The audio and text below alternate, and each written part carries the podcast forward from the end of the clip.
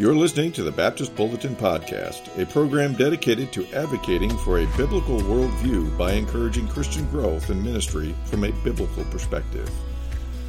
Well, welcome to the Baptist Bulletin Podcast. I'm Mike Hess. I serve as national rep at the GARBC, and I'm here with the lead pastor at College Park Church, Mark Vroegop. And Mark serves as a lead pastor of College Park Church here in Indianapolis. Thank you for being here, Mark. Mike, it's great to be with you. Welcome to Indy, and thankful for our uh, opportunity to talk together today. Yeah, thank you. Uh, Mark is going to be the keynote speaker at this year's GARBC National Conference in Des Moines, Iowa. And uh, Mark has been a big influence on my life with uh, the preaching of the Word. I first heard him at a biblical counseling conference, I believe back in 2011, and I've always appreciated his handling of the Word from an exegetical perspective and what God is really doing at, at this church. It's it's incredible, and it's a testimony of, of God's goodness and grace. Mark, tell us a little bit about yourself, your testimony about your wife, children, your current ministry. Yeah, happy to. So I'm privileged to be raised in a uh, Christian home, parents who love Jesus, and uh, my parents. Um, helped us to understand the value of the Word and uh, what it meant to be followers of uh, Jesus. Uh, in the Western Michigan area, uh, they made a pretty gutsy call in uh, when I was about 10, 11 years old. They they left a, a church that, denomination that they'd kind of been raised in, and we ended up moving to a Baptist church. And uh, whole family was baptized uh, in the context of. Um, that uh, spiritual kind of renewal moment uh, for our family. I heard the gospel clearly for the first time at a vacation Bible school, uh, not at my home church, but at some other church uh, came to faith in Christ at around uh, age uh, 10 or so. And then, along with that conversion, was a simultaneous call to ministry. Like, I remember wanting to receive Christ and then almost instantly feeling like I want to give my life to uh, the gospel work. Wow. I remember sitting in services, hearing a pastor deliver messages, and thinking that's what I want to do with my life. Mm. And just even the sense like physically feeling like my heart was on fire as he was delivering um, God's word. Mm. Uh, my mom was a teaching leader at a Bible study uh, Bible study fellowship, so I grew up in a home where her standard study method was to listen to John MacArthur, Chuck Swindoll, Charles Stanley in the car all the time. I thought that's how every kid in America grew up, mm. and um, so I was just really thankful for that uh, godly uh, heritage and for the way in which that helped to shape not only my upbringing, but also my view of the world, the church, and uh, thankful that God, in His grace, placed me in that kind of family where I heard the gospel early and was uh, baptized and followed Jesus uh, in my uh, younger years. Awesome. And how old were you about roughly when you were converted? I was about 10 years old. Awesome. That's great. Tell us about your your wife and your children and the family God's blessed you with. Yeah, I've been married to my wife Sarah now over 25 years. We met while at uh, Cedarville University as students there, and uh, we have uh, four uh, children: uh, three boys, two that are twins, who are uh, one who's married, one who's graduating. Both are graduating from college. Another 19-year-old son, a 13-year-old daughter. So we're a family that's kind of got two worlds going on at the same time. We've got kids who are trying to do the adult world, and then we also have a, a daughter at home who's making our way into teenage years and uh, and all that. So we're we love um, uh, our family and the uh, opportunities to be able to be together and follow Jesus together. Great. Great. Your current ministry here, you've been at College Park since 2008, I believe, as a lead pastor. Yeah. Could you tell us a little bit about your responsibilities here at this really remarkable church that God is doing some powerful things at? Yeah. Came here in 2008, um, and uh, College Park had been, prior to that time, a, um, a really strong uh, ministry planted in the 1980s and um, under the leadership of uh, Kimber Kaufman, and uh, just was able to come and help the church grow uh, from where it was in 2008 to you know where we are now, 2019. Expanded some things related to uh, global footprint, urban ministry, uh, church grew in size uh, since that time. So my role has changed a little bit over the years. When I first came here with a you know church transition, there were some some challenges that were uh, you know part of the reason why I was was was brought here in 2008. I had to be more really kind of hands on um, on the ground, helping the the church to um, kind of find a new a new chapter. And uh, now uh, praise God, with uh, strong, healthy elders and a staff team that's uh, really grown and developed, and uh, church planting movement. My main responsibilities really relate to uh, the regular proclamation of the word. So, interestingly enough, that hasn't changed. Mm-hmm. then also, I spent a lot of time mentoring and helping to develop high capacity leaders, whether that's lay leaders or we have a pastoral residency, guys coming here after seminary, college, um, and then also just um, helping our church think through what's our strategy to reach our city. Um, and as we're launching churches, helping those uh, lead pastors um, help them to try and think through how to be faithful men, faithful leaders, faithful husbands. Just last evening, all of them and their wives were in our basement, and we had dinner together, just talking about. Um, last night's discussion was how do you say no to things, mm. and just a kind of a community of. Uh, of lead uh, lead pastors, and then also I'm involved in you know the care of our, of our people with uh, shepherding, and um, as there's a time and opportunity to, to care for people on a on a one to one basis as uh, much as you can in a in a larger church setting. That's awesome. And this is a larger church setting, but you have been real faithful. College Park has been, and I really appreciate this in planting new churches, sending some of your core cream of the crop people away to start other churches in this area. How many churches has has your church birthed?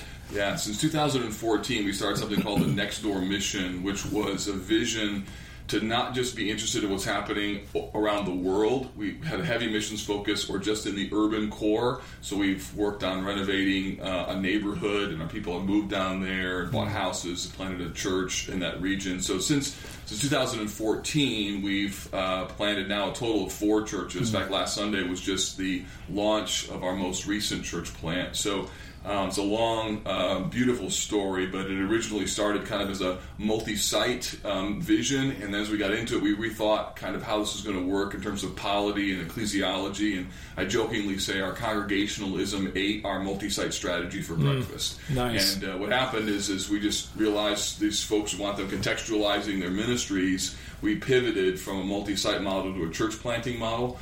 Uh, from a video venue to live teaching, and uh, so right now we've got um, College Park Fishers, and by the way, all these churches are going to have to find their own names um, in the next uh, number of years. So College Park Fishers, College Park uh, Castleton, College Park Greenwood, and now our most recent one, uh, One Fellowship, which is uh, really the one that's um, has some really unique potential to it. It's a multi-ethnic uh, church plant. So we sent uh, about 100, 150 of our leaders, some minority leaders, some white leaders and uh, that that uh, church is in the most um, ethnically intense suburb area in the city of Indianapolis, and they meet at a YMCA, and it's just a remarkable uh, group of people. They're gonna they're gonna change. Uh, those neighborhoods for the glory of God. I just can't wait to see what happens. Praise God. That's really, you know, you share a heartbeat of ours within the GARBC with our church planting, church revitalization initiatives, and churches like this really are a model of that, using the resources God's blessed them with to spread out and um, continue to do Great Commission work in the area God has placed them. Uh, Mark, you recently wrote a book, and it's been a blessing to me. I'm a few pages away from being done. My wife and I have been really blessed by this, so thank you for your work on this. Thank you for sharing your heart and really thankful for your faithful biblical exposition, especially just in the book of Lamentations alone. That was really helpful. Uh, give us a quick summary of, of your book that I wish was published by Regular Baptist Press, but it's not, but we're still grateful for this. And I'd still encourage people to get a copy of this. This would be real helpful for them. And this would be a great pastoral tool to give to hurting people in your church because that's such a big component of pastoral ministry. It is, yeah. Yeah, the title of the book is Dark Clouds, Deep Mercy, Rediscovering or Discovering Rather the Grace of Lament. And it was birthed out of our own journey of a stillborn daughter in 2004. And then just trying to figure out personally and pastorally how do we navigate our way through this, realizing that it, it felt like something was missing in the conversation uh, about grief.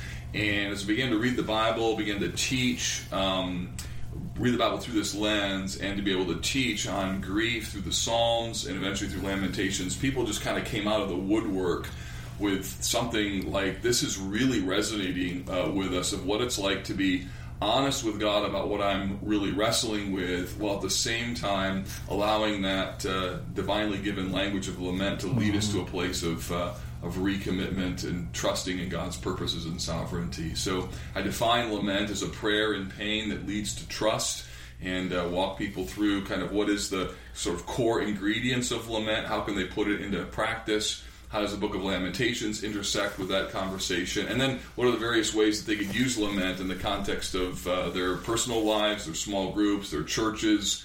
Um, wherever there's grief, uh, wherever there are Christians, lament should be present. And yeah. so I think that the the, the topic of lament is uh, something that is resonating with people because grief and sorrow is uh, pretty pretty widespread. Mm-hmm. And I argue in the book that of all the people on earth who ought to understand this biblical language, it ought to be Christians. Yeah. We, we know the story of God's redemptive plan. We're the ones waiting in the in between world for Jesus to come. And so in between, we, we lament. Amen. Yeah, thank you. Let's shift gears a little bit here to the topic and the theme of the national conference. If I could ask, what are some of the things that you go into, or some of the thought that is given to uh, planning a worship service here at College Park? Because I doubt very seriously that's just thrown together on Saturday night and you show up Sunday morning. Yeah. So, what are some things that you and the leadership here? What are some of the thoughts that are put into that? Yeah. Well, we have a team of people at lots of levels, a couple different teams that all kind of interact on the Sunday morning uh, worship. And it starts, though, with getting kind of the big rock in the place first, which is what is the particular set of scriptures that we're going to be exegeting on that Sunday. So I have a preaching calendar. I've planned um, our, our sermon themes and our texts out for a year and uh, then have a brief description um, with those sermons as to kind of where I think the, the sermon is going to go. And that then goes to a, ser- a service design team, and they meet about uh, three to four weeks in advance of Sunday. And it's a cross section of people from different walks of life, some staff, some lay, and they just sort of uh, create a um, a, workflow dream of what the what the service could look like from song selection, trying to be sure that we're speaking excuse me, speaking the uh, the heart language of all of our people, and then also what elements are going to be a part of the service, so that we can help people to stay engaged in the the flow of service. And we want there to be a consistent thread all the way through that people can really uh, turn off all the other distractions in life mm-hmm. for an hour, hour and a half, and simply be in the presence um, of Jesus, believing that um, that particular corporate gathering opportunity is the thing people need, and it's the thing that they don't experience in any other setting apart from Sunday morning. Hmm. And so we have other things that we're adding in on a, on a, fairly regular rhythm, whether it's Lord's Table or baptisms or child dedications hmm. or missionaries commissioning. And so all that's kind of built into the, uh, the schedule as well. And then we also really prize and value uh, creativity. We although we publish the order of the service in the, in the bulletin so people can know kind of where it's going, that order of service, almost by design, is never the same uh, mm. week to week because we want people to um, feel like uh, Sundays are a fresh experience of God's grace. Awesome. So that it's unpredictable every Sunday. Then it is. I mean, the elements that are the same, you know, but we intentionally try and move them around. Like this Sunday, mm-hmm. we ended with a song, but uh, you know, we won't do that every single Sunday. Mm-hmm. Um, and try and uh, the offering this last week was taken in front of the the sermon, and I give a little three minute um, encouragement of our people how to think about generosity. We don't do that mm-hmm. every week, but we did it this week. That's good. That's interesting. That's that's a wise thought with that. Also, along the lines of worship could you share with us? You're speaking three times at our national conference in Des Moines, Iowa. Uh, if you could share with us what you're going to be preaching on. Sure. Yeah, my desire is to kind of walk through three particular uh, messages taken from three really signature texts uh, the first one from Hebrews chapter 10 is just what is the what's the purpose of worship and why is the on the negative side neglecting the assembly of God's people a really bad decision mm-hmm. and in light of that why should pastors and leaders view Sunday morning as a really, really significant uh, moment in the life of the church, unlike any other gathering throughout the course of the week. So Sunday morning, the congregation gathered needs to be seen for what it is a very special meeting of, mm. of God's people mm. with God. Mindful that there's lost people in the room, absolutely, but the primary focus is let's be sure we understand who God is so we can know who we are. Yeah. All week long, we hear all kinds of lies about mm. um, who we are, and Sunday is the day that we're able to reconnect to that truth. The second uh, sermon is going to be on the subject of the harmony of worship. And, you know, we're all familiar with the worship wars. Uh, every church has them. We have them. I think every church since the very beginning of time has had to have them at some level. And how do we how do we think about um, coming to church through a lens of uh, being able to worship with things that I like and also things that I don't like and what's my attitude and my heart condition as I come into worship. So just a few weeks ago, for example, we were singing a song that I just didn't like. It wasn't unbiblical, it wasn't unscriptural. There's nothing mm-hmm. biblically wrong with it. It just wasn't my cup of tea. And I was kind of distracted. And then I saw over the corner uh, a woman in our church who I love, and she was all into it. And suddenly my heart was able to worship because I saw her worshiping, mm-hmm. and I could yield my preference because of her delight. And so mm-hmm. I think that's that's really important. And then third, we're going to talk just a little bit about the language of lament as it relates to worship. I think there's far more people that are um, filled with sorrow and difficulty than what we even realize. And although a third of the Psalms are lament, um, generously maybe 5% of the present songs that we sing have mm-hmm. anything to do with lament. Right. And so I think that in general, the 21st century white evangelical church doesn't really know how to lament. And we just want to help that be a category for pastors to think about and to mm-hmm. find maybe ways in their services over maybe the next year, not every Sunday for sure, um, but where they could just think about how to add this language into their uh, corporate worship settings. What would you say to the pastor who's listening to this and saying, "Well, Mark, that's great for you." You know, when you look at your worship services, you've got a team. Most of your staff has been to seminary. They know how to think biblically about this. Uh, we're just not at that level. They might have one piano player. They may not have any piano players and use a soundtrack on Sunday morning. What would you say to an inexperienced pastor or maybe the seasoned pastor as to how they can lead their church well into thinking biblically about worship, where the basis of their worship is not mysticism, sentimentality, their traditional preference, even. And there might be some some deeply seated thoughts with that, and I understand that. But how can how can a man gently yet boldly, lovingly shepherd his church through that? in, in kind of a gentle shepherd, good shepherd kind of way, and, and pastorally leading them to a Christ centered, biblically saturated, uh, God exalting view of worship. Yeah. I think what people um, in smaller churches maybe tend to forget is that most people actually grew up in those kind of churches, mm-hmm. and so they're actually longing for that kind of close and intimate experience. And if you've got a, a, a good worship leader in the context of people who are genuinely seeking after the Lord, that level of authenticity is something that we talk about all the time how to get to authenticity. Mm-hmm. And so I think the, the helpful thing is for people in um, smaller sized churches to realize that genuine, heartfelt, authentic worship leaders who maybe can't kill it on the guitar or don't can't aren't the greatest piano players or mm-hmm. maybe aren't you know the absolute best singers in the world, mm-hmm. they, they they can still lead a congregation of people. Uh, into a, a, regular rhythm of uh, corporate worship. I think sometimes we, we overestimate um, what people's expectations are. Uh, you know, I remember in, in, a, in a speech class that the definition of a good speech was a good man speaking. And the same is true for a sermon. You, know, you could have the most phenomenal expositor, but if people don't know him, mm-hmm. uh, his ability to have long-lasting impact is pretty limited. And I've, I, you know, I've found that um, when people know their pastor, when they know their song leader, they, they, they give them a lot of grace to um, be able to use the gifts that God has given them. And so I think you, you, could be tempted to be overly discontent and actually miss the beautiful thing that God has actually given you. And then you can see that grow over time. I saw that grow in my last church as God added people and our expertise got a little better. And um, you know, at the same time, you know, people, we work all day long here how to make a big church feel small. Hmm. And uh, so um, most people are longing for that kind of intimate gathering. And so I wouldn't want anybody to think, man, that's subpar compared to a large church. In some respects, it actually can be better. Yeah, that's that's some wise thinking there, and and understanding just looking at a context and coming to a conference. A lot of guys can come and be disillusioned, thinking, "Well, I just don't minister in this world." Right. But we want you, those of you listening to this, coming to the national conference. I think it's very important right now.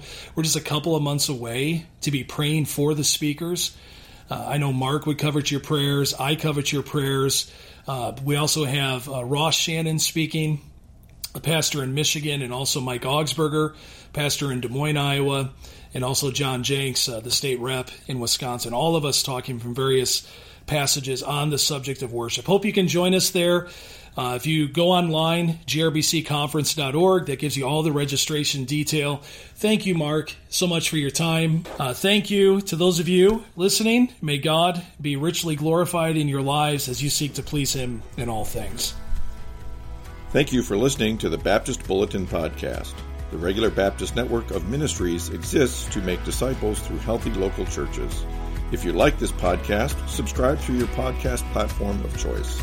You can find out more about our ministries at garbc.org and follow Regular Baptist Ministries on Facebook, Twitter, and Instagram.